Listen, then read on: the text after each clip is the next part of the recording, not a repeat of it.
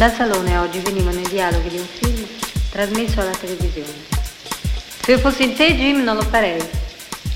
Dopo questa frase c'è stato il guaito di un cane, lungo, sincero, perfetto nella sua parabola che si chiudeva nell'aria come in un grande dolore. Poi mi parve di sentire un aereo e invece venne il silenzio e io ne ero molto contenta. Il parco è pieno di silenzio fatto di rumore. Se metti un orecchio contro la corteccia di un albero, rimani così per un po'. Alla fine senti un rumore.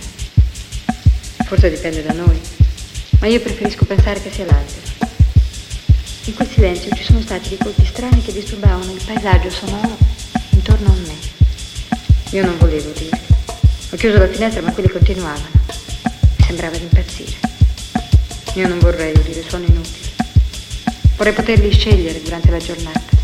Così le voci, le parole,